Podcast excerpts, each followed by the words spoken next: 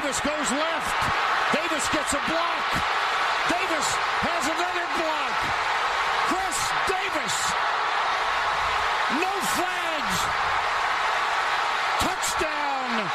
Auburn.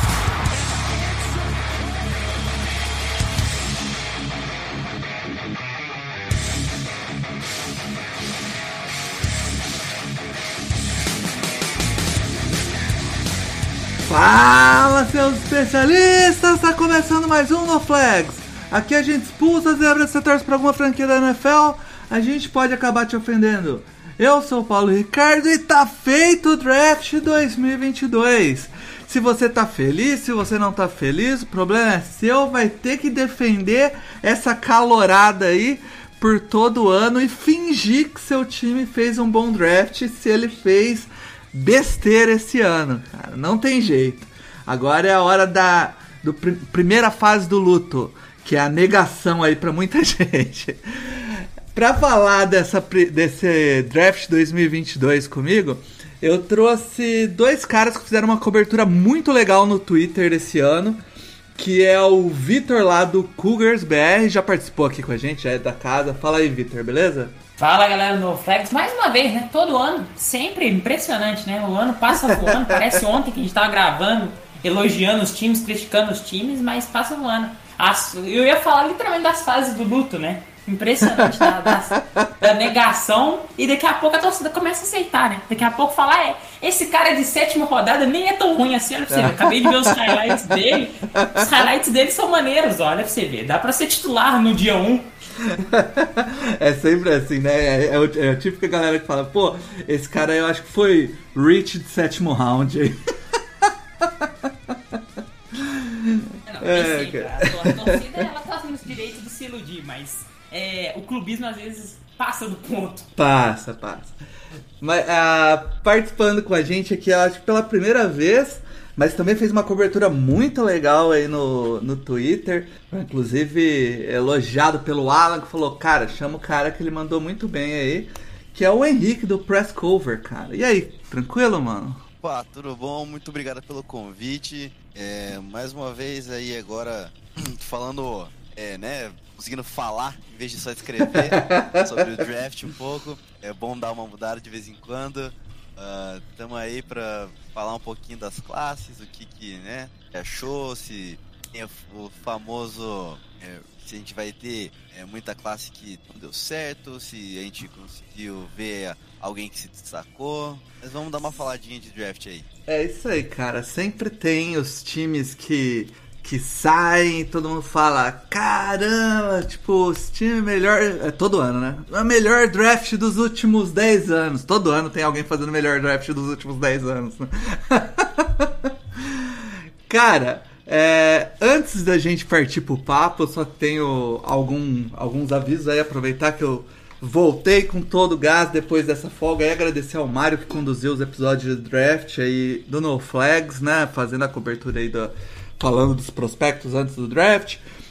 O Mário tocou aí, agora o Mário vai ganhar uma folguinha aí, porque tá, tá precisando. E eu assumo de volta aqui. E agradecer também ao David Chiodini e ao Felipe Vieira do On The Clock que fizeram aí os episódios e, e deram um bom resumo aí para quem não acompanha college. Quem ouviu os podcasts No Flags acompanhou bem a primeira rodada e ficou puto ou ficou feliz com com categoria, com conhecimento, que é o que importa aí. e também pedir pra galera, já é de praxe que a gente sempre pede, mas quem ainda não se inscreveu no, no feed, quem ainda não seguiu a gente no, no Spotify ou no iTunes, faça isso. Quem ainda não deu a nota lá no Spotify no iTunes, também faça isso, porque a gente faz o podcast aqui sem absolutamente nada em retorno. O único retorno é saber que tá chegando nas pessoas e que tá todo mundo gostando, tá? Então, sem mais delongas, vamos lá pro vamos lá pro podcast em si, vamos pro assunto do dia, que é as classes de draft aí, né? O, como foi cada time no draft. É, eu vou começar já puxando um time que eu achei que se destacou no draft e passar para ver se todo mundo concorda que é um time que há tempos não tem um time competitivo, mas parece estar tá montando é, um time bem interessante aí para o seu quarterback segundo anista, que é o New York Jets, cara. O New York Jets tinha uma cacetada de pique no primeiro round, três piques no primeiro round, e eu acho, pelo menos na minha visão ali do, do primeiro round, que o, o Jets arrebentou. Tipo, pegou grandes adições de primeiro round que vai fazer com que o time se torne um time com bem mais talento logo de cara. O ano passado eu acho que já foi bem, apesar do, do quarterback né, não ter se desenvolvido e todo mundo sabia que ele era cru. Mas eu já puxar pro Vitor aí. Você teve a mesma impressão que eu, Vitor, ou acha que menos?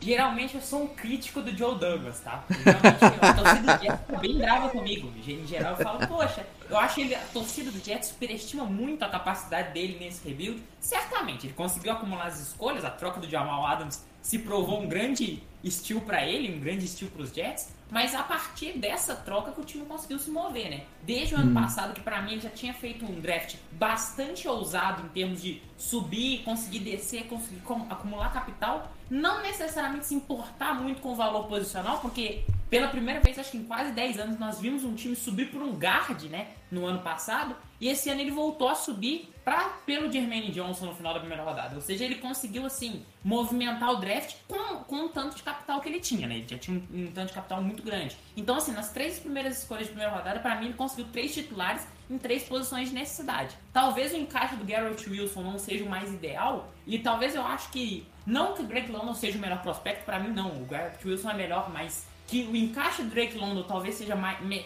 fosse melhor pro time, eu acho que não tem o que discutir. Garrett Wilson, para mim, é um jogador de top 5 do draft. E para mim, acho que os Jets conseguem suprir três posições de necessidade, duas posições para mim eu considero premium. E para mim, no dia 2 também foi muito bem no Brees Hall e também no Jeremy Ruckett, que eu não sei se, qual vai ser o impacto do Ruckett, né? Porque eles trouxeram o, o Zoma, né? Então eu não sei como é que. Se ele vai ser de 2, vai ser de 3. E no dia 3, na, nas escolhas de quarta rodada, para mim eles conseguiram duas peças de rotação muito importantes. Acho que o Joe Douglas, para mim, sai como um dos vencedores desse draft. Se a corda tava um pouco bamba para ele depois dos últimos anos, acho que esse ano ele conseguiu se firmar como um GM de qualidade que consegue se mover no draft. Vamos ver se o resultado sai do papel para a vida real, né?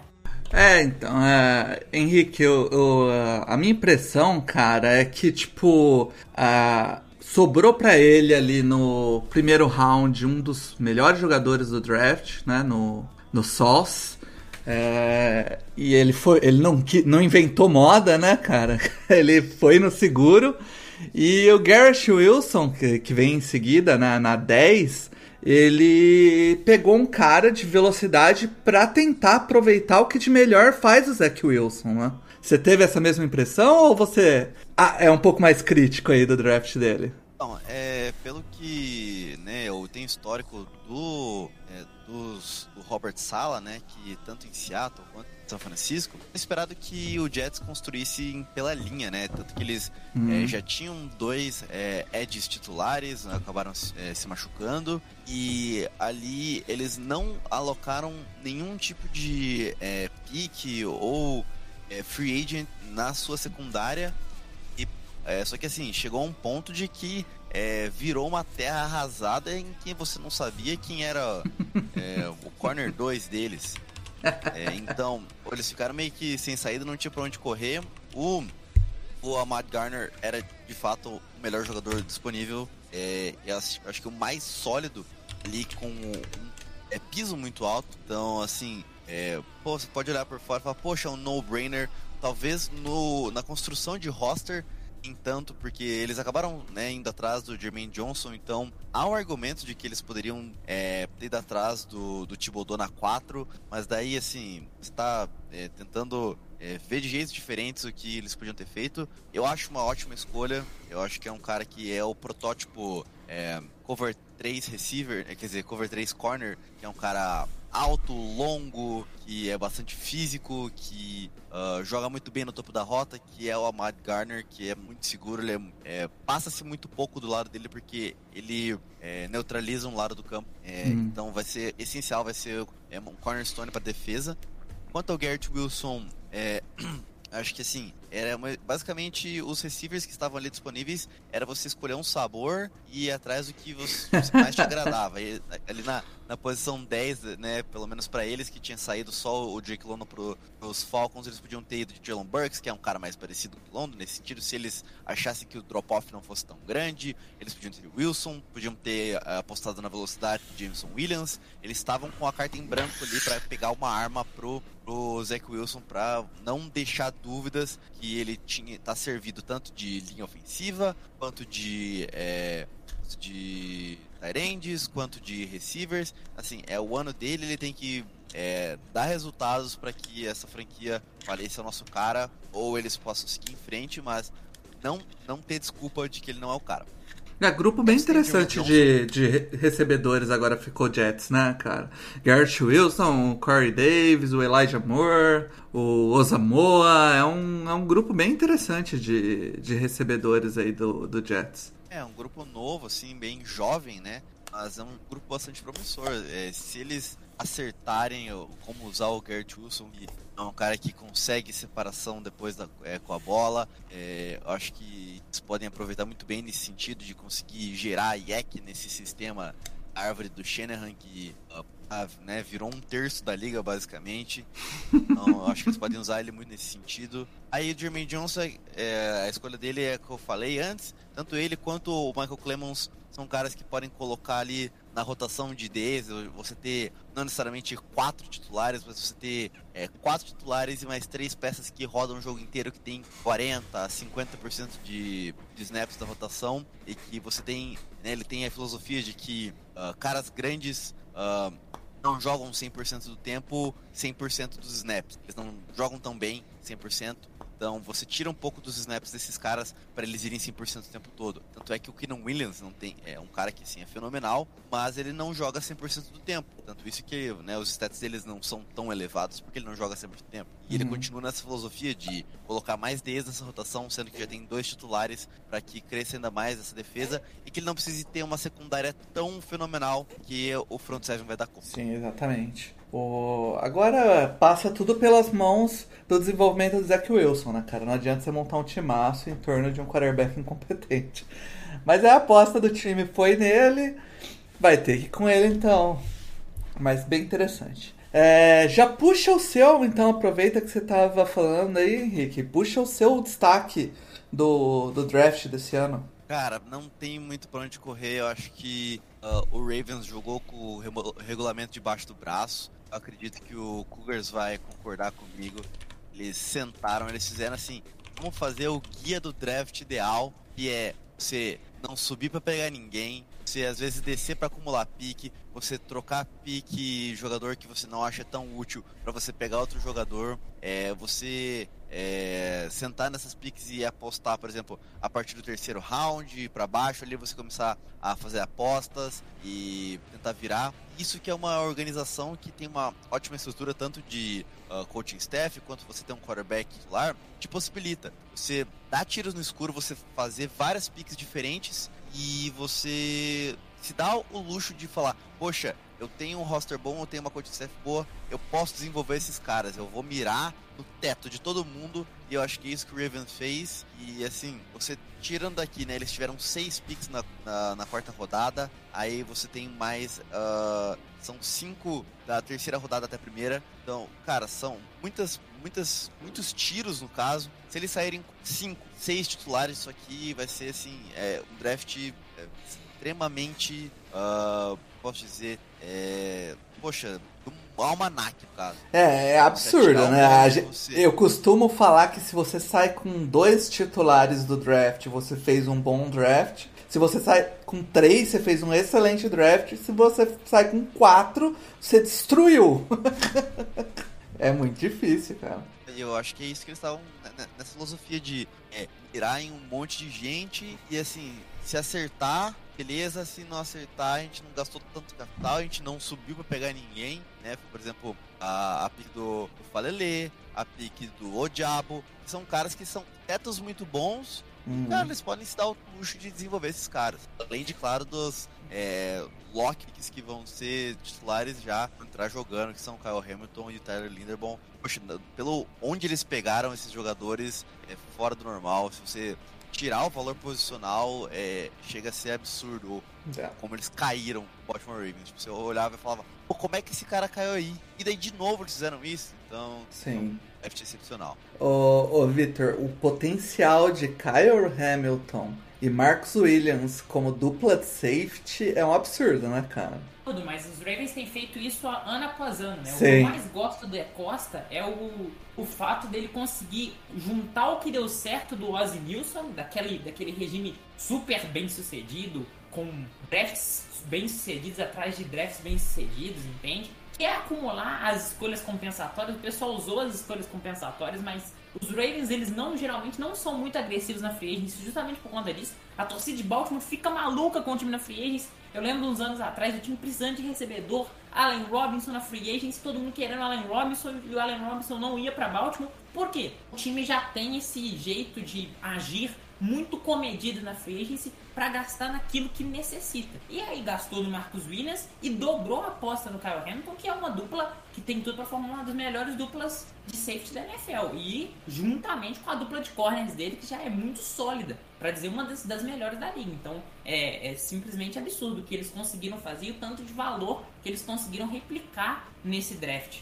essa secundária, não só a secundária, né? A defesa deles tem tudo para ser um absurdo. Eles, eles fizeram um draft é, bem focado na defesa, né? Pegaram o, o, o, Travis Jones de Connecticut, que é um, um DL interessante. O Odiabo, também para muita gente aí era um cara que podia acabar saindo até em primeiro round, porque tem bastante potencial. E, e eles já têm uma defesa boa, né? Eles adicionaram bem mais peças. É, é, a defesa do Ravens tem tudo para ser um, monstruosa esse ano, cara.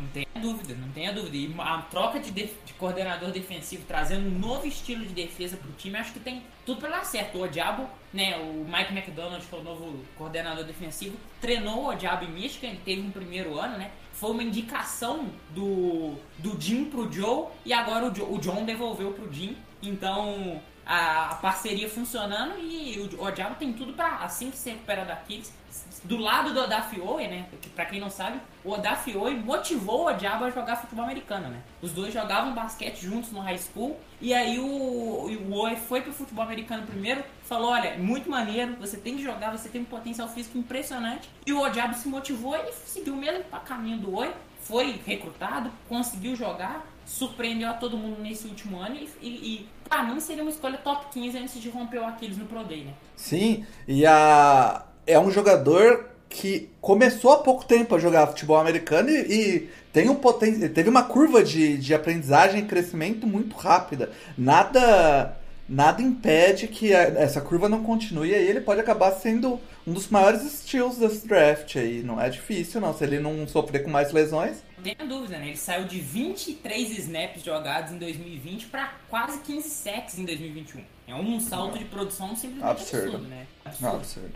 Realmente. Realmente essa classe do, do Ravens é, tem tudo pra, pra ser uma classe incrível aí. Vamos ver se vai se traduzir a produção que eles tiveram no college e a, o potencial deles pra, pra NFL. Às vezes não acontece, mas o, tra o trabalho foi feito. Vitor, puxa seu time aí que você acha que mandou bem nesse, nesse draft? Eu vou ter outros times na frente desse time, mas eu quero trazer esse time por motivos específicos, para para dar uma resposta para esse cidadão que tem sido muito criticado, tá? Um cidadão ilustre da nossa, da nossa querida NFL, que é o nosso senhor Trent Balk, né? Pra mim, ele conseguiu fazer um bom draft esse ano, né? A discussão do Trevon Walker na pick 1 é uma discussão um pouco desgastante para mim, entende? É, não acredito que ele mereça, merecia ter saído na pick 1, mas a gente entende perfeitamente os motivos pelo qual ele saiu na pick 1 entende perfeitamente que os Jaguars estão em posição de, para mim, apostarem no potencial, apostarem na chance de ter um cara que pode ser elite do lado do Josh Allen no pass rush, entende? Mas para mim o melhor que o Balk fez para mim foi no, no, final do dia 1, subindo pelo Devin Lloyd e as picks de dia 2 dele para mim, que foi o Luke Fortner, para mim é, em janeiro o pessoal não tava ligado no Fortner e eu ainda falei no Twitter. Olha, pra mim eu acho que o Fortner vai ser o primeiro OL de Kentucky a sair no draft. Porque na época o Kinar tava muito hypado, né? Uhum. E o pessoal falou, não, é muito difícil. Falei, olha, é bem provável que isso aconteça. Não gostava muito do jogo do Kinar, mas gostava muito do jogo do Forte. E foi dito e feito. O Forte saiu na terceira rodada, o Kinar só na quinta.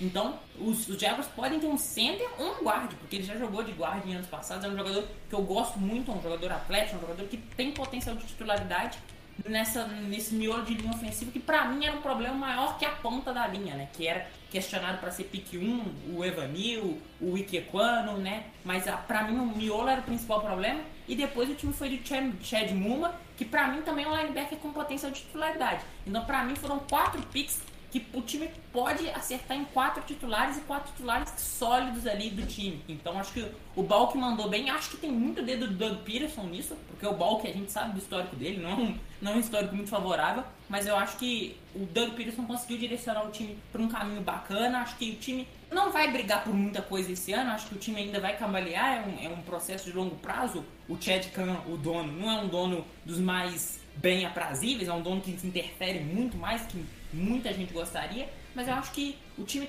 faz um draft para dar uma esperança para o torcedor, mesmo que não seja um draft de ponta, de ponta, de ponta, mas acho que o Balk consegue dar uma resposta ainda mais depois de muita crítica com razão, porque o fato do Ruben Maier, o, o fator Ruben Maier, para mim já mancha a carreira do Balk de uma maneira impressionante, mas ele conseguiu dar uma resposta, acho que uma resposta positiva nesse draft. Sim, cara, eu vi muito. Esse ano eu vi muita, muitos treinadores nas, nas conferências pós-draft, né? Falando que estavam draftando os jogadores de, de Georgia, que obviamente foi um, teve uma temporada mágica, mas elogiando que é um time que joga muito parecido do que é, é pedido na NFL, né? Os caras chamam de price style, né? É e, e não à toa, aí foram 15 jogadores draftados no, no draft, bateu o recorde, né? E eu acho que. É, aí eu não sei, você que acompanha o Jaguars muito mais perto do que eu, é, deve saber. Isso provavelmente deve ter tido influência nessa primeira escolha, né?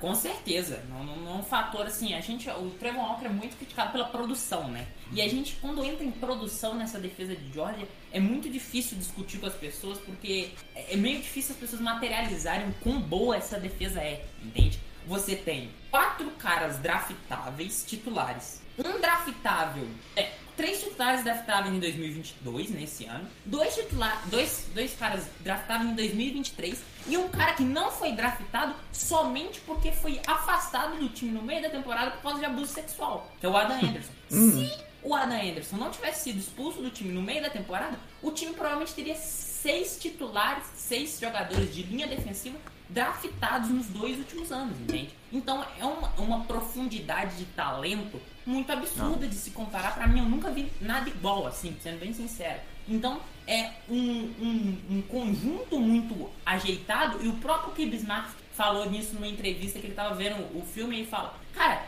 a gente só foi possível conseguir ter os números que a gente teve porque a gente tinha jogadores insanos na nossa defesa, a gente tinha jogadores insanos em todos os níveis e a produtividade às vezes não é necessariamente aquilo que todo mundo deseja. Porque às vezes o jogador joga 60% dos snaps, 55% dos snaps, às vezes ele não está na terceira descida alinhado no ombro de fora do tackle. Então às vezes a, a situação é tão coletiva e tão prazerosa pro coletivo que o individual às vezes fica um pouco deba debaixo do tapete as pessoas não gostam tanto do individual. É claro que ter 15 sacks é lindo, mas o trabalho sujo na primeira e na segunda descida é tão importante como, quanto os 15 sacks. E as pessoas talvez não valorizam como, né? Sabe onde eu vi bastante dessa crítica? Aí até passar pro, pro Henrique comentar comigo aqui.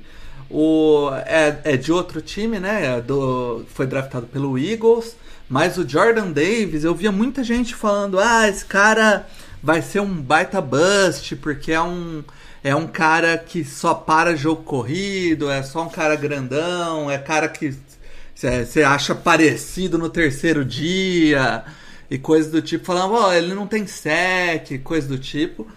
E eu acho que os treinadores que, do Eagles que draftaram ele nem olharam, pra, nem olham tanto para produção, porque você não vai achar tanto sec dele mesmo. Mas a questão é o que era pedido dele, né? É isso que a galera tem que ver. Era pedido para ele fazer uh, infiltração, buscar o sec toda hora, ele tinha outras funções mais é, como um DT clássico de parar ali, ocupar dois gaps, porque ele joga, ele joga de, jogava em Georgia quase como um nose tackle ali, né? Então, é, o que, que você acha aí sobre essa defesa de Georgia e os jogadores que saíram aí, principalmente essa questão do Jordan Davis aí? Então, acho que a defesa de Georgia todo, ela era basicamente um rolo compressor. É, bons times no college, é, eles vão ter titulares, os caras de rotação, é, você tira um cara que é, sei lá, 9, você entra com um cara 8,5. Isso que acontecia muito no time de Georgia. Você não tinha a. Assim, não decrescia o nível. Basicamente, os caras que entravam depois, entravam descansados, eram tão bons quanto os caras que estavam em campo. Aí você, você escutou todos os caras que jogaram é, nessa DL, front seven basicamente. Pô, esse cara não jogou bem porque tava do lado do outro cara. Aí você vai escutar a, a, falando do outro cara, fala, não, esse cara não jogou bem porque ele tava do lado desse cara. e assim sucessivamente. Você ouviu é, falar disso do, do Nakobidin, daí fala, não, o Nakobidin jogou bem porque tava com o, o Devante White, o, o, Jordan Davis e o Trevor Walker na frente dele. Aí você fala, não, o Jordan Davis só foi bem porque tava lá o Trevor Walker e o, o Devante White. E assim sucessivamente. Então, é, é muito Cougars falou, era uma unidade muito sólida como todo. Eles jogavam pro time e eles faziam as funções deles. Isso eu acho que é um, é um aspecto muito, muito bom é, e também muito, muito ruim. Que é, mesmo tempo que você vê que é um cara que joga pro time, que é um cara que é, vai fazer o que é necessário dele, é, você tem é, menos noção que ele é capaz de fazer. Uhum. Aí você aposta no, na, nos, nos traits, né? No que o cara é, pode ser ele mostrou no tape. Então, é, por exemplo, a aposta do Trevor Walker é ele ter braços longos, ele ser muito atlético. Só que, por exemplo, você não vê ele com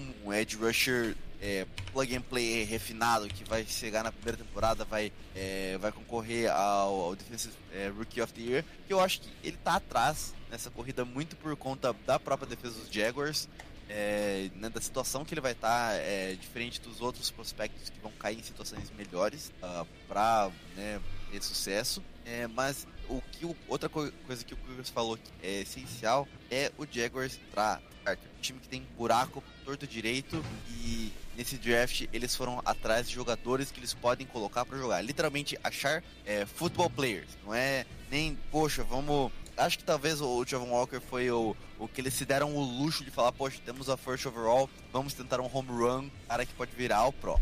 O resto do draft uhum. deles foi, vamos achar starters para é, conseguir ter um time de futebol americano funcional. Uhum. E eu acho que eles conseguiram fazer esse trabalho, achar caras que podem agregar ao time. Por exemplo, é, tem uma statline que chega a ser absurda. Uh, dos caras draftados de 2014 a 2018, na primeira e segunda rodada dos Jaguars, o único cara que tá no time ainda é o Cam Robinson. Todos os outros foram embora. O, outro único cara que também tava no time era o Miles Jack. O Miles Jack saiu tá só o Cam Robinson. Então é um time que não consegue é, fazer esse talento virar jogador de verdade e manter esse talento na casa. Então eles procurarem starters para eles conseguirem desenvolver e continuar no time era o papel que eles tinham esse ano para conseguir ter um time funcional, para daí começar a pensar em competir daqui para frente. É claro, eles vão gastar dois anos do Trevor Lawrence fazendo isso? Provavelmente, mas é, era a situação do time e o time tinha que pegar o Trevor Lawrence por N motivos e agora vai ter que ir atrás de gastar dois anos de limpar toda a bagunça que é quantos anos a conseguir ter um time funcional daqui para frente.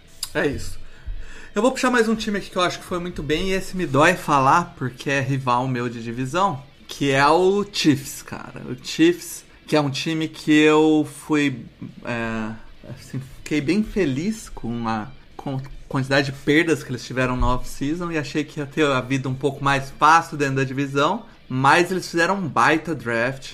No dia 1 aí trouxeram o, o McDuffie, que pode ou não jogar de outside. Eu vi muita gente falando que ele é plug and play como slot corner, né, como nickel, mas pode acabar jogando no outside. O Karlafs é um cara muito bom de edge, vai vai contribuir, de, acho que de cara nessa defesa. E para mim a, a melhor pick deles ali foi lá no na número 54, o Sky Moore. Eles acabaram de perder o Tyreek Hill. É, e não que o Sky Moore seja Tyreek Hill, teve muito overreaction aí de gente achando que o Sky Moore era o, o Tyreek Hill. Mas é um cara com potencial, é um cara rápido que vai ser uma, uma grande arma aí pro Patrick Mahomes. É, é, e sim, com, colocaram um cara no lugar do Tyreek Hill com trades semelhantes. Se vai virar ou não é outra história, mas deram o tiro no lugar certo.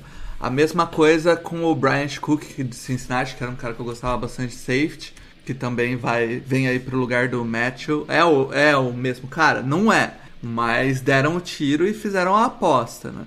Pode dar certo. Que eu acho que no draft é o que você consegue fazer. Você faz boas apostas. Você não sabe se o cara vai ser, ser bom ou não, né? É, enfim. O... Vamos ver aí, Vitor. Me dá uma esperança aí, fala que eu tô errado, que é tudo uma merda aí do Chiefs e que o Chiefs hoje vai ser uma bosta. Vai, me dá uma, me dá uma alegria, vai.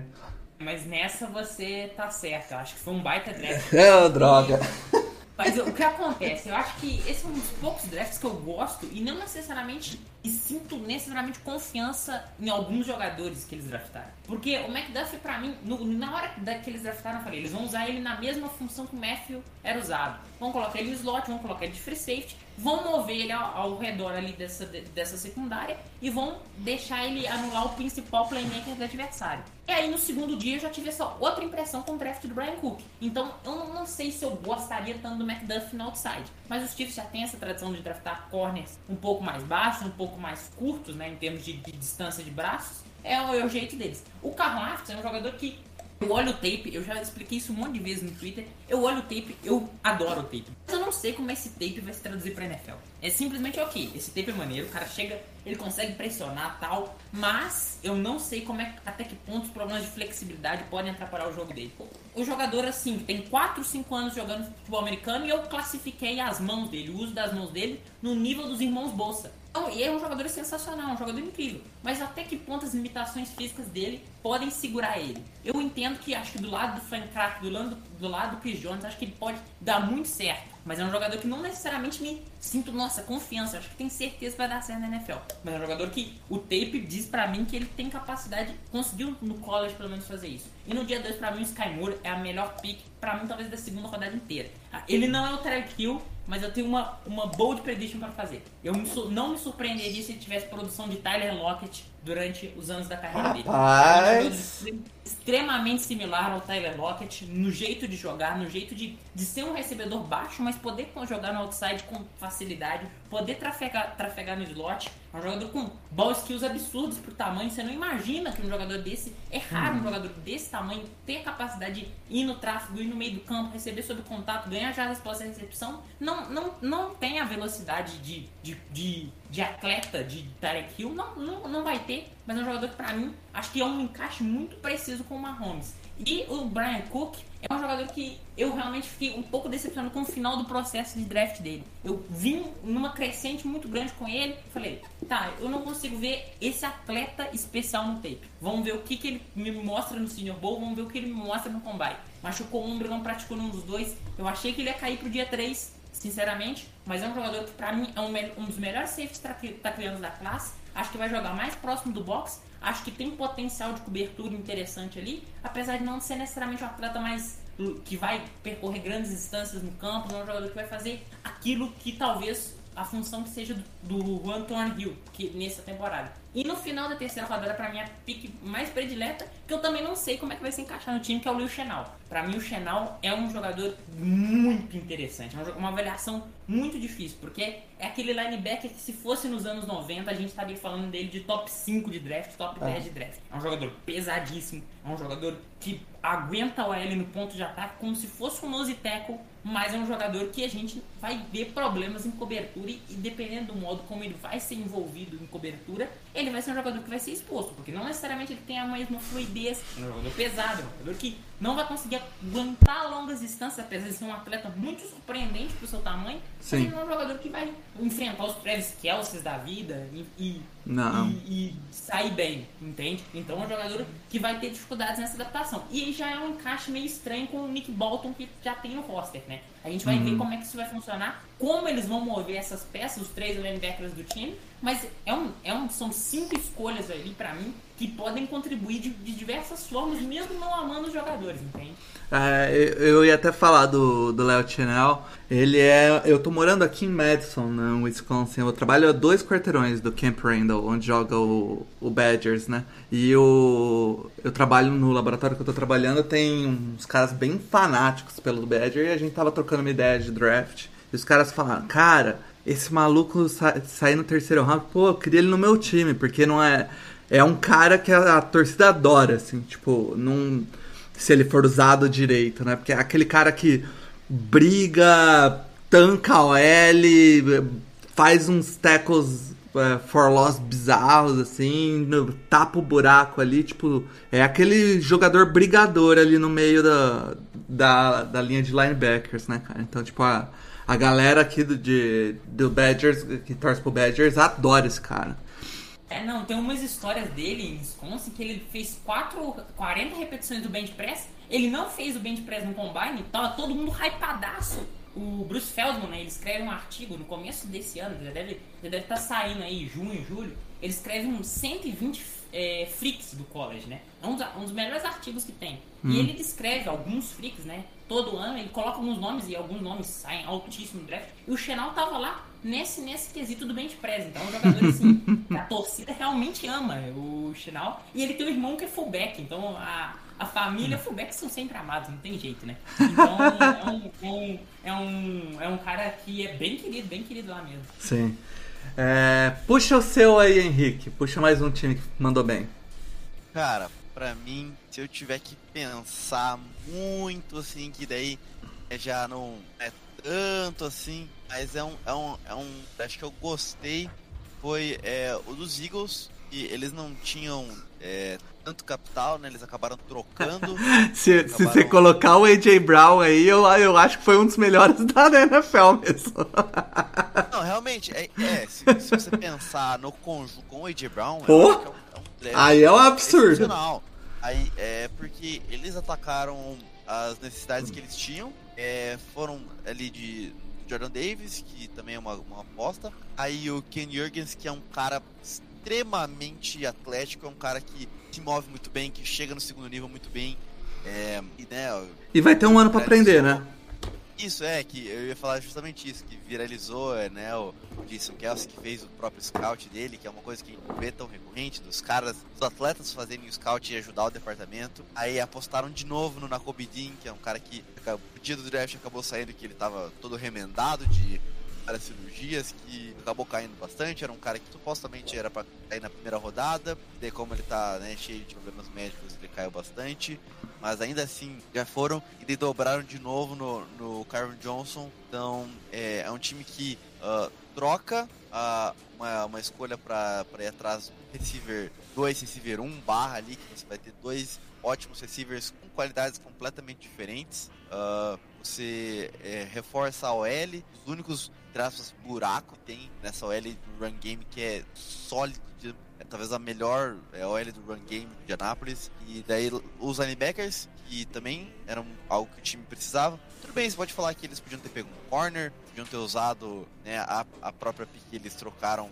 do A.J. Brown para pegar né, um corner, mas como tinham saído os dois top corners, e eu acho que o, o drop-off por causa da lesão do Andrew Booth, é, não era tão interessante para eles atrás do corner. Ali uh, eram os dois e o resto. Então acho que para eles ficou melhor ir atrás do Ed Brown, que também é, é uma, uma escolha de composição de elenco boa. E daí de, eles deixaram o time basicamente pronto. Se for Jalen Hurts, beleza. Tá lá, Jalen Hurts, uh, pô, virou, começou a jogar bem, é o nosso cara, com o roster montado, não precisamos mexer muita coisa no ataque, vamos correr bastante com a bola e um abraço. E se não for o Jalen Hurts, é, a, a, classe do ano que vem tá boa, eles têm duas pick primeira rodada do ano que vem, uh, né, conseguiram agregar esse capital de draft pro ano que vem, uh, e podem subir para um QB, o QB pode cair no colo deles, é um time que uh, tá se preparando para o próximo passo, né, já mudou o negócio com o Doug Peterson, já uh, acertaram com o novo head coach, viram que o novo head coach no Siriani é bom e agora vão para nova fase. Vai ser com o Hurts, não vai ser, não sabemos, vai ter, mas vai ter o elenco de apoio é, bem sólido. É isso. Ô, Victor, você que é um cara mais é, inteirado dos assuntos, assim, me explica, se você puder, o que se passa na cabeça dos Titans de trocar o AJ Brown, cara.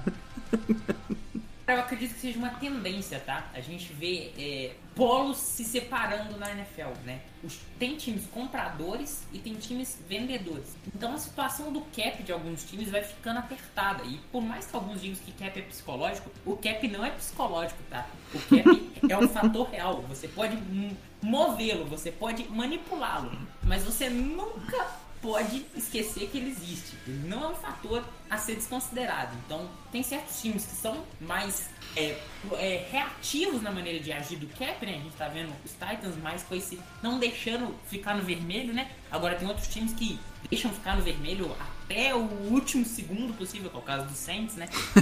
Então, existem maneiras de você abordar o cap. Então, uma das maneiras de você abordar o cap é você conseguindo custo-benefícios diferentes. Então, um custo-benefício de um jogador de primeira rodada, por mais que não seja o AJ Brown, porque o AJ Brown é um jogador já consolidado no NFL, é um custo de alguns milhões a menos, né? E pelo que o AJ Brown disse, se os Titans oferecessem até ele 23 milhões, ele conseguiria aceitar, mas os Titans não estavam querendo oferecer mais de 18. Ou seja, mesmo que 18, o drop-off de preço é de quase 10 milhões, entende? É. 10 milhões você traz dois jogadores medianos na free agents, você traz um titular na free agents, ou seja, 10 milhões é uma grana considerável para você manipular o cap. Então, por isso, eu acho que é uma questão mais de cap do que jogador. Acho que o Mike Vero adoraria manter o, o AJ Brown.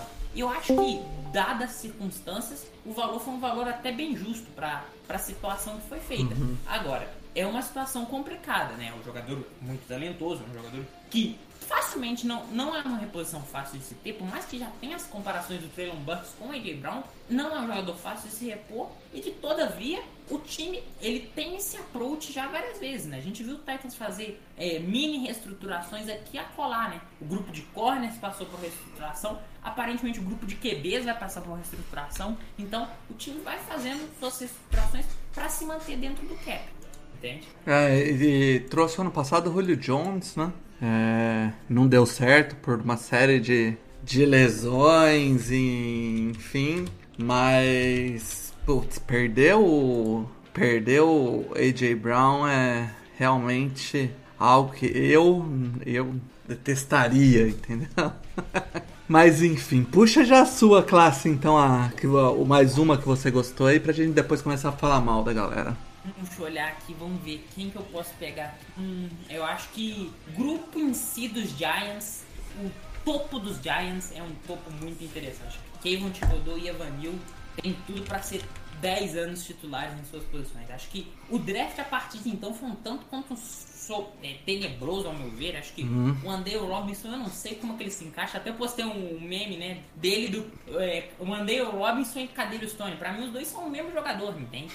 Aí você colocar dois slots baixinhos com a mesma característica no mesmo time, uh, não, não me faz muito sentido. Acho que o time é. ter ignorado a need de Tyrande até o só pegou o Daniel Bellinger mais pro finalzinho do draft. Acho que foi um erro, porque uma classe de Tyrants que tinha alguns nomes em potencial, acreditava que o próprio Trey McBride seria um nome melhor do que o uhum. Dale Robinson ali na segunda rodada. Mas o topo de draft é algo sensacional, né? O time esperou, não precisou subir, não precisou gastar capital de draft e acho que atacou duas posições premiums, com jogadores premiums que tem tudo para ser impacto de momento imediato e futuro para o time. Acho que isso tem um valor incomensurável. Acho que é aquele valor que, ah, nossa, aquele jogador de terceira rodada não deu certo, mas os jogadores de primeira, de top 10 que o time pegou, deram certo. Eu acho que esse é o grande valor e esse vai ser o grande legado desse primeiro draft do Joe Showing em New York. Ó. É, eu sempre digo isso, cara. É, muita gente valoriza mais os GMs que conseguem fazer um bom trabalho no terceiro e quarto round. Mas você acertar as picks de primeiro e segundo round, eu acho que é o arroz feijão, entendeu? A, o bife, a batata frita, a coisa bonita, splash, é você acertar um, um sei lá, um, um George Kittle, onde ele saiu, mas você todo ano ir lá na primeira e no segundo round e cravar caras bons, principalmente no primeiro, é o que faz o, o você construir um time bom. É, eu, eu, vejo muito dessa crítica em cima do, do GM do Chargers, né? Do, do Tom Telesco, ah, ele não acerta jogador no terceiro e no quarto round. Pô, mas ano após ano ele martela o cara de primeiro round lá. O cara pegou o quarterback do futuro, ele pegou um OT que foi ao pro, ele pegou o Joey Bosa, ele pegou o Darren James. Pô, é, tem seu mérito, entendeu? é tudo uma questão de valor e perspectiva, né? Você ter um contrato de 5 anos com um jogador que pode ser ao pro, no caso do Slater, é um valor gigantesco, uma questão. É, a gente tá falando de cap. Você ter um Justin Herbert por 5 anos, um contrato, um contrato amigável com o time, é uma situação muito favorável. Eu acho que é por isso que os Chiefs tiveram que fazer seus movimentos reestruturando o time, porque o Mahomes agora ocupa ah. 50 milhões no cap. Então, é. existe uma diferença, entende? Você tá pagando 20 você tá pagando 50. Você tá é, vou... 15, você tá pagando 30. O Chargers tem o Justin Herbert deixa você trazer o Jace Jackson, deixa trazer o Khalil Mack. Exatamente. Então te dá uma possibilidade de cap muito grande. Então acho que a primeira rodada é fundamental e não à toa os principais jogadores saem ali, são, saem rápido. Eles se, se esgotam rápido porque eles têm esse potencial de fazerem esse contrato inicial valerem e se pagarem muito. É, eu concordo plenamente com o que foi dito e eu concordo plenamente que acho que essas duas escolhas dos Giants tem tudo pra gente olhar no passado e falar é como é que os Giants saíram com esses dois jogadores, como é que os Giants conseguiram construir um time forte a partir disso. É isso. Uh, antes da gente entrar pra falar mal da dos times aí, vamos só dar uma comentada numa das coisas mais diferentes que teve nesse draft, que foi os quarterbacks, né? Que não saíam. Não saíam, não saíam. E, cara, é... eu, eu vi um negócio que, tipo, o último draft que teve tão pouco quarterback saindo nos rounds, nos primeiros rounds, tinha sido do, o draft 2000, então mais de 20 anos aí que não acontecia isso. Todo mundo já falava, Henrique, que a classe desse ano de quarterback era fraca. Mas aí começa a chegar perto do draft, tem sempre aquela galera que dá uma empolgada, né? Ah, todo mundo achando até que ia sair uns quarterbacks mais para cima. Mas você acha que essa classe de quarterback realmente saiu onde deveria ter saído lá embaixo? Ou você acha que demorou para sair e tem jogador que podia ter saído antes? Eu acho que, tirando o próprio Kenny Pickett, uh, todos os jogadores saíram de deveriam sair, onde você fica confortável falando, ah, pô, saiu num lugar bom, saiu num lugar interessante, uh, o time não gastou muito capital, não subiu, uh, pegou um cara ali, a terceira rodada, tudo certo. O Steelers acabou meio que estando numa posição diferente dos outros times que pegaram QB. É, por não ter um QB e ainda assim ter um roster bom. Então eles pegaram um cara que possivelmente vai ser titular dele semana 1. Ainda assim acho que é muito alto. Acho que é um cara que uh, você vê a AFC como um todo, você olha o panorama da AFC, uh, não tem como você ganhar com um cara que não tenha um teto alto, parece um extraterrestre. Uh, mas o mais mundano que você tem é o Joe Burrow e ele chegou ao Super Bowl. E ainda assim não chega nem a ser perto de mundano. É, você colocar ele do lado do Mahomes e do Allen, é, que são. Não dá nem pra colocar como humanos. É, fica difícil você é, comprar a ideia de que você vai é, pegar um QB na primeira rodada e não tenha teto alto. Por exemplo, eu acho que o Malik Willis saindo para Pittsburgh era mais. Uh, por exemplo, há um argumento melhor do que o Pickett. É, justamente por essa questão de você mirar no alto e falar, cara, vamos apostar nesse cara. Uhum. Uh, se virar, a gente vai ter um All Pro, um cara que tem todas as ferramentas para se tornar um All Pro.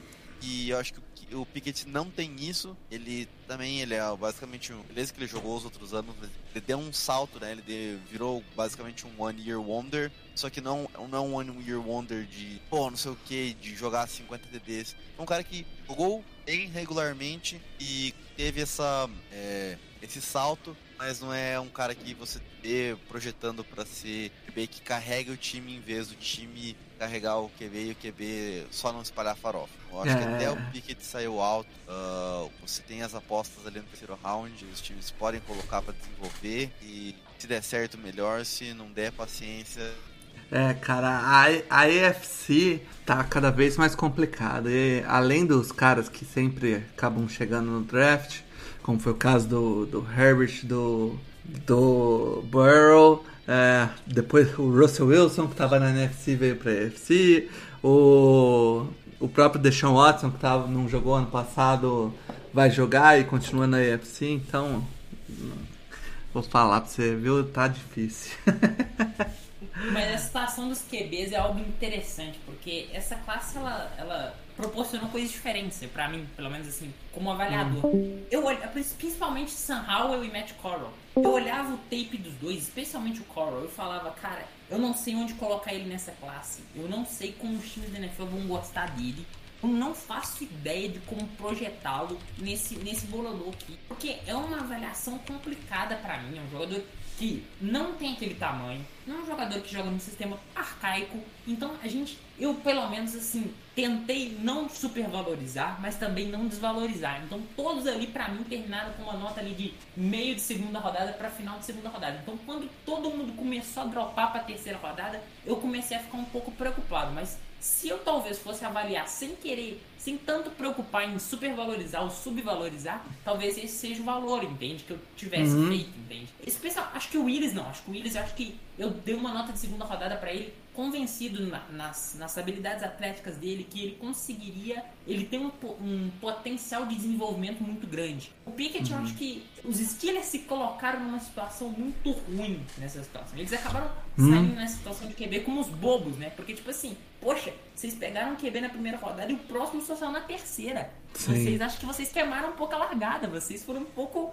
né? Foram um pouco precipitados de fato, talvez esse é um argumento muito válido, mas os Steelers não tem como rebobinar o futuro e saber que só sairiam QBs na terceira rodada. Mas enfim, eu acho que eles se colocaram nessa situação um pouco desnecessária, né? Talvez eles fizeram uma avaliação um pouco superestimada do que a NFL via da classe. Mas era uma classe realmente muito difícil. E para mim, um dos melhores jogadores da classe na posição de QB é um jogador com o joelho totalmente bichado, que era o Carson Strong de Nevada. pra mim, o Carson Strong é um jogador, é um pra mim poderia sair na segunda rodada, mas o joelho dele não consegue parar em pé. Entende? É. uma situação muito complexa. Então o cara foi a draft, com toda razão, porque as equipes da NFL olharam pro joelho dele e falaram, meu filho, você infelizmente não tem condição de jogar na liga. E aí é muito, é muito ruim você avaliar essa situação extra-campo com em campo. E ainda mais, o Coral tem problemas extra-campo, né? Muita gente não, não, não, citou isso. A NFL, não, não, a, a, mídia, quando quer bater, bater. Se o, se o Justin Fields tivesse o histórico extra-campo do Matt Corral,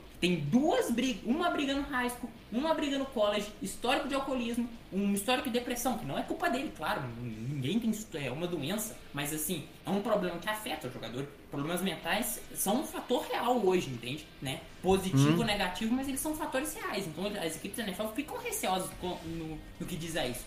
O Justin Fields, o pessoal ficou preocupado com ele tomar remédio, né? Então, assim, é um, o Matt Corral tinha muitas red flags que muita gente, muita gente não sabia, entende? Então, assim, é uma, é uma classe, pra mim, totalmente atípica. Graças a Deus, 2023 volta pra Seattle conseguir pegar um QB, volta uma classe estável, volta uma classe bacaninha, porque é, essa loucura de ficar torcendo pra QB A ou QB B não cair no seu time é uma Você morre de ansiedade. É, realmente. Até o Pete Carroll postar aquela dica, is the next year, até ele postar a música com o nome Is the Next Year, meu coração estava totalmente muito preocupado. Estava muito preocupado com o que ele ia fazer com aquela nota. É. Agora vamos, vamos dar uma cornetada aí para finalizar nos times. Pode começar com você, Victor. Dá uma cornetada no que você achou que fez tudo errado, cara.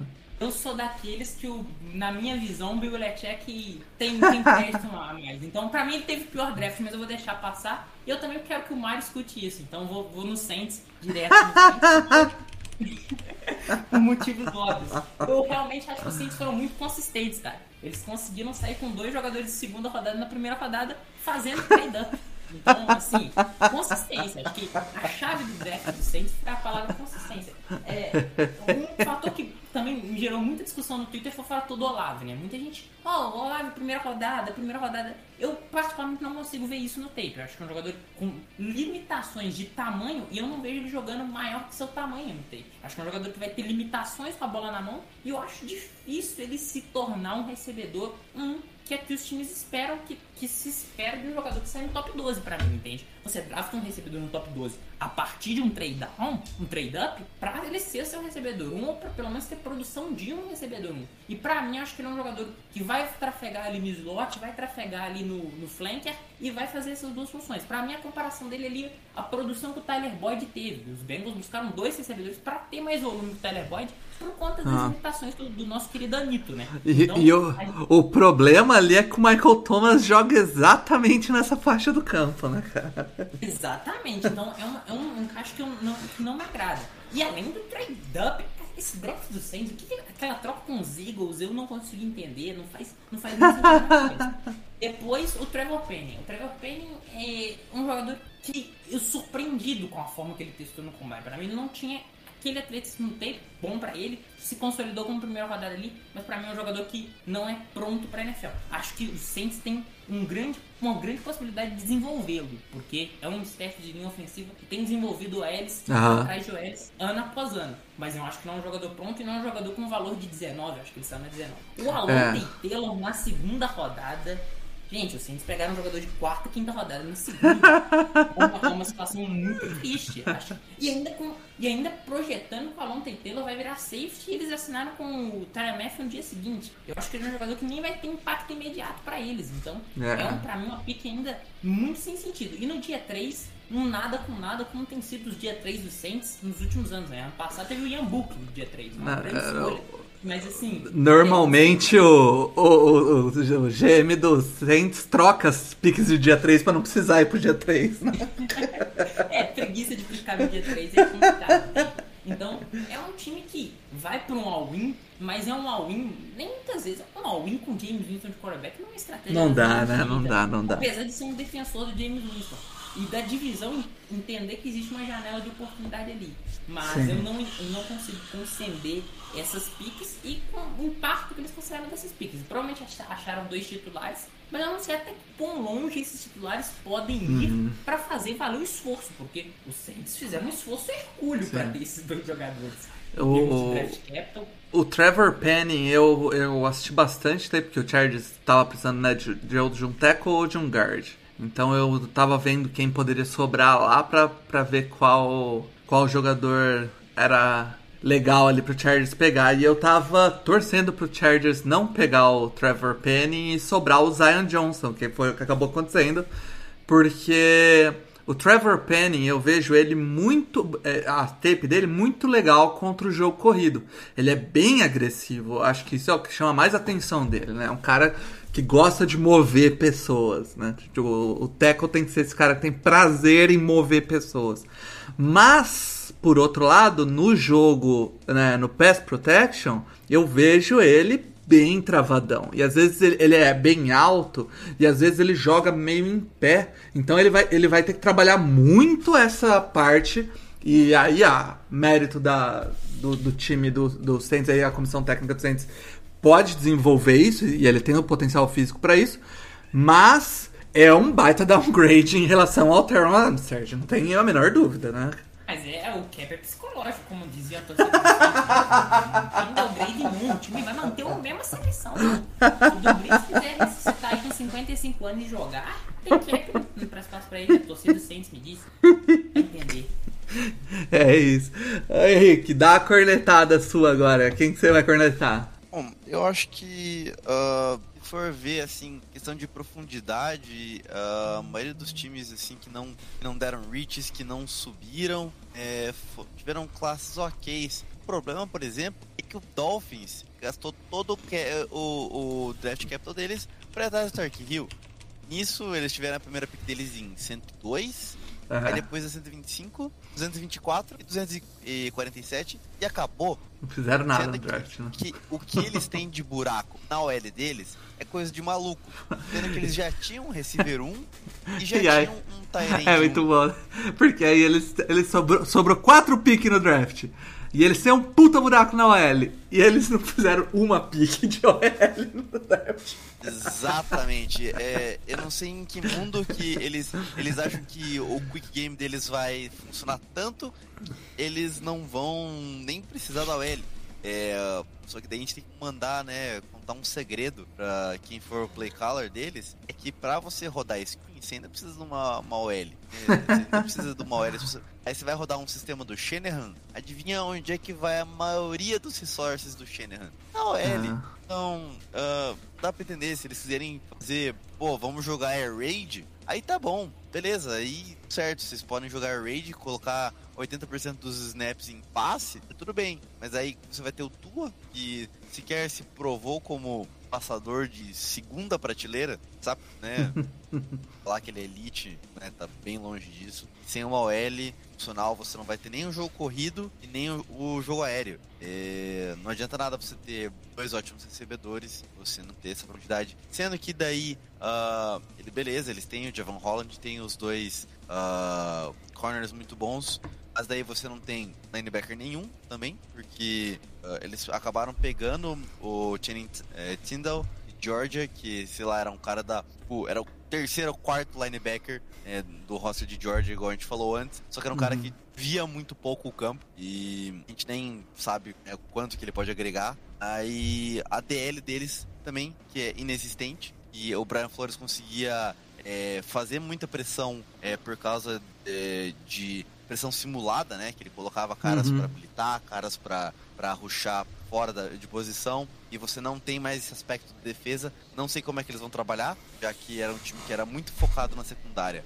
e agora vai mudar para um sistema diferente. Então, ah, eles foram num all-in, faltando muita peça. Então, eu acho que é, uma, é similar ao Saints nesse sentido de que é, o time é colocar a carroça na frente dos burros e, pô, estamos em modo all-in, sem necessariamente ter. É claro, você tem aquele é, passe, né, de falar, poxa, estamos com QB calouro, podemos é, ser mais agressivos. Mas vamos com calma, né? Uma coisa é ser agressivo, outra coisa é você é, dar todo o seu capital de draft e não colocar é, starters. É, time que ainda tem muito buraco para ser competitivo. Yeah.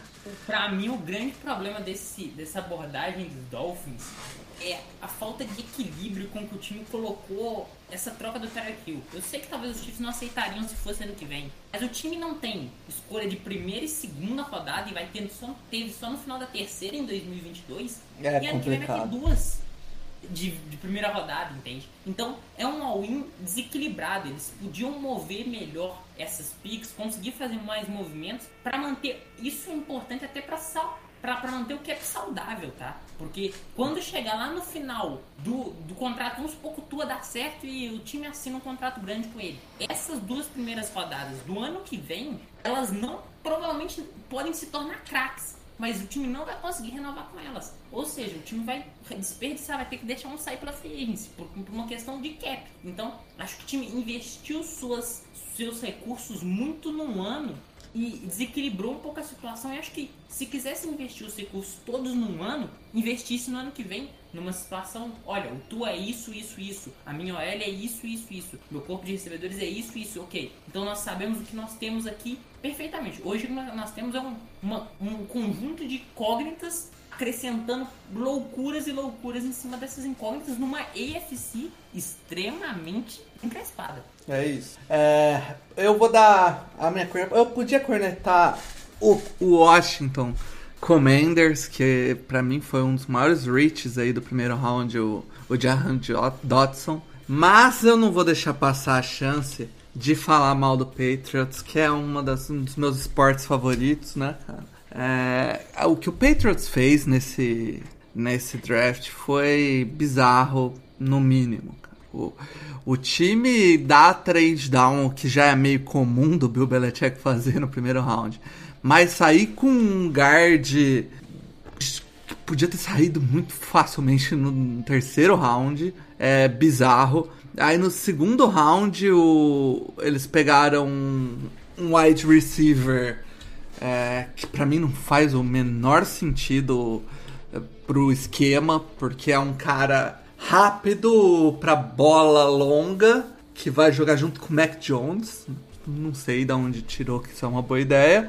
E, e, e dali pra frente, parece que toda pique que eles faziam era assim, um pique que, que poderia ter saído depois, sabe? Poderia ter saído depois. E, cara, eu achei um draft bizarro. Eu tava assistindo o primeiro round com o Kaique, que é o editor do podcast aqui, é torcedor do Patriots. que ficou puto duplamente. Um, porque teve que dormir mais tarde, porque a pique do Patriots demorou. E dois, porque a pique do Patriots foi uma merda. Cara, uh, cê, o, Victor já falou que o, o Bill Belichick tinha, tinha crédito, mas ele também não gostou da classe não, né, Victor? Pra mim foi a pior, assim.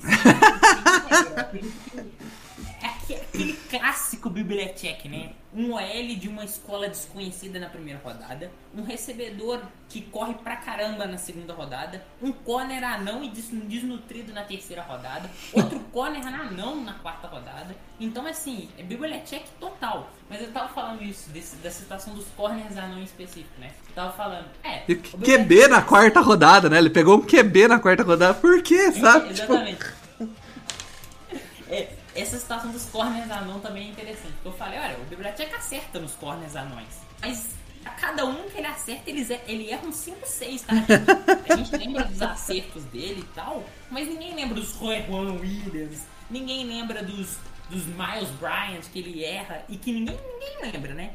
Quando o Jake C. Jackson dá certo, nossa, é um gênio, entende? Mas assim, é claro, ele, ele, tem, ele tem crédito e ele vai fazer isso todas as vezes porque ele tem moral para isso. Né? Se tem um cara que vai colocar o, o que ele acredita na mesa e vai fazer aquilo ali 100% e dormir tranquilinho à noite, é o Belichick. É, realmente. Foi um draft totalmente estranho. Que foi um draft estranho, estranho em termos de conseguir a, a, suportar as needs do time. Então eu não sei se o time matou alguma need nesse draft. Não. Eu não olho pro Taquan Thornton e falo, poxa, ele consegue suprir uma necessidade do time recebedor. Eu não olho pro Marcos Jones e falo, esse cara consegue suprir uma necessidade em corner, consegue como retornador. Mas ninguém liga pro retornador, com todo respeito aos retornadores. Mas assim, é, eu, não, eu não olho para ele e falo, poxa, ele conseguiu matar essa need, pronto, conseguiu, bacana não conseguiu. E, e conseguiu matar a Nid de QB reserva, né? Pelo menos, né? É uma boa Nid pra se matar. É.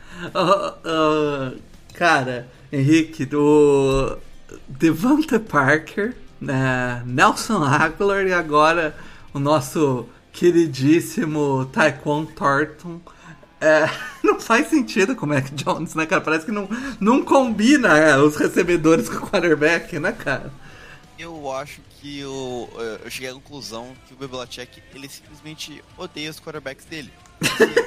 é, chegou a esse ponto. Ele é, falei bastante na off-season sobre é, como vai haver um superávit de wide receivers é, a partir do momento que, sei lá, a classe daqui de quatro anos atrás é, começar a virar free agent e não ser renovado. E os caras com esses salários absurdos começarem a ver que não se pagar, começarem a, a transitar de times por salários menores e você continuando tendo classes boas no draft. Então, essas classes de receiver vão se renovando e tendo mais receivers que a liga necessariamente precisa abaixando o deles. Acontece que, uh, se você pensar desse modo, pode pegar receivers mais baixos. O problema é que o Belichick, ele ou se recusa a pegar receivers como total, ou ele paga muito caro em free agents. Ele não, ele, ele tá fazendo justamente o contrário, ele tá pagando caro para cara que não é bom, ou não pegando é, receiver bom no draft. Então, é, ele não supra essa necessidade. O Mike Jones não é um cara que vai ganhar sozinho, que vai fazer, sei lá, o Marquês Valdez Scantling é, pegar mil jardas e oito touchdowns, igual o Aaron Rodgers fez. É, não é um cara que vai fazer o Nicole Hardman virar um, virar um da vida. É um cara que vai precisar dessas armas. Uhum. Ele não tem nem OL agora e nem é receiver. É, parece que o Belichick está colocando o Mac Jones numa posição de fracasso. Algo que ele, ele nunca, jamais fez nos últimos 20 anos. De pegar o Brady e falar, pô, tirando quando o Brady saiu, ainda assim o Brady tinha, tipo, relativamente um roster aceitável. A OL dele ainda era ok, ele ainda tinha, tipo, os parceiros de confiança dele. Mas o Mac Jones não tem ninguém. Pô, se falar, sei lá, o Nakil Harry, que daí já não vai ter plano renovado. Você tem o Devonta Parker, que, sei lá, é um receiver 2 ok. Uh, pô, não tem condição. É, é, é, nos últimos anos, os é, running backs é, draftados pelo Belichick são recebedores melhores do que os, os receivers draftados por ele. É, eu tava assistindo o, o, draft com o Alan do Endzone 51 e quando o Taekwondo Turton foi, saiu, né, o, a gente começou a falar, que isso, meu Belete, tá maluco, não sei o quê. Aí o, o Alan ainda deu uma zoada, falou assim, Não, tem que confiar, porque o Bill Belichick tem um histórico bom draftando o wide receiver. Olha aí o Nakil Harry. É foda, cara. Eu vou falar pra você, é inacreditável. Cara, acho que a gente cobriu legal aí, falou de, falamos aí de bastante times aí que saíram bem, times que saíram mal. Esse seu time não foi falado aqui é porque ele não saiu nem bem nem mal, o que tá legal, tá? Tá legal. Tá ali na, na meiuca ali. É... Cara, agradecer muito vocês dois aí, começar pelo, pelo Henrique aí, primeira participação. Espero poder te, é, te ter mais vezes aqui no podcast pra gente trocar mais ideia. E faz o seu jabá aí do seu, do seu perfil no Twitter, explica que, é, como funciona, o que, que você faz e chama a galera pra te seguir lá. Mais uma vez, é, obrigado pelo convite. Sempre bom falar de futebol americano, da Pitaco aqui. Uh, pô, sempre maravilhoso. Não, é, eu escrevo no arroba press underline cover lá no Twitter. É, faço alguns é, reels também no Instagram com o mesmo arroba. É, eu geralmente faço threads é, explicando é mais do lado defensivo, que é o lado que eu gosto mais. É sobre tendências defensivas, é, sistemas defensivos. Eu gosto de mostrar e explicar como é que funciona, fazendo breakdown das defesas e escrevo em threads. Às vezes faço algum vídeo aqui e ali. Então me sigam lá e mais uma vez muito obrigado. Valeu, cara. Eu que agradeço. Vitor, você já é de casa, cara. Dá o seu jabá e fala pra galera o que, que vai rolar, o que, que tá rolando lá no Cougars. É mais um ano, né? Mais um ano, mais um ciclo se. A gente sempre, eu sempre faço a, a, o a, agradecimento de despedida lá. Vira ouvir no ciclo, vira a página, a gente fica leve, a gente fica tranquilo, arroba CugasBR. Agora é mais comentário de Cruzeiro, estressando com o Cruzeiro mesmo.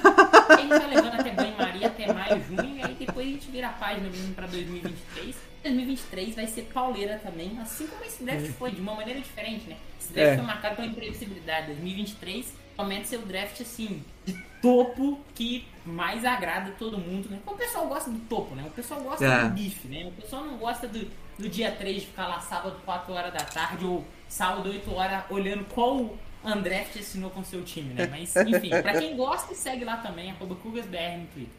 É isso, cara. Valorizar aí a galera que faz essa cobertura de draft, porque a gente fez isso 2017, 18, 19, 20, 21, esse ano. Maioria da galera aí ferrada e a gente esse ano decidiu dar um passo para trás e confiar na galera que faz isso. E a gente sabe o trabalho que dá, então parabéns aí pros dois é, pela, pela cobertura. A galera que não sabe, a galera que não sabe o quão bem feita é a cobertura desses perfis de Twitter aí que a gente traz aqui, como Cougars, como Press Cover, como o pessoal do On The Clock quão bem feita é a cobertura deles é, em relação a, a, a, até a galera daqui do que faz a cobertura nos Estados Unidos, que tem bem mais capital, que são, tra trabalham com isso. Cara, não perde nada, eu sempre acompanhei por pelo Brasil. Esse ano eu tô aqui, tô acompanhando por aqui. Cara, eu vou te falar que às vezes eu prefiro ir lá e ler um comentário do Vitor, do Henrique, do, do lado do On The Clock, que às vezes o que eu tô vendo na tape às vezes parece mais mais perto assim. E eu sempre digo isso para você ter um pezinho atrás quando você olha um comentário da mídia americana, porque você nunca sabe quem tá recebendo e quem não tá. E eu sei que aqui no Brasil, esses dois aqui, os dois que a gente trouxe, estão recebendo é nada, estão só recebendo xingamento, recebendo hate. Adoraria, tá? Adoraria ter um empresário molhando minha mão. Adoraria, não ficaria. Levantaria a bola de um de Connecticut na sétima rodada, falaria que era quarta rodada fácil. Mas não é o caso. Exatamente. Então, cara, valorizar essa galera aí. Então, todo mundo que ouve aqui No Flags, segue a gente, segue a galera lá, porque o ano que vem vem de novo pauleira de draft aí, a gente sabe que é pesado. Fechou? Então é isso, galera. Chame as zebras de volta, o No Flags está acabando. Aquele abraço.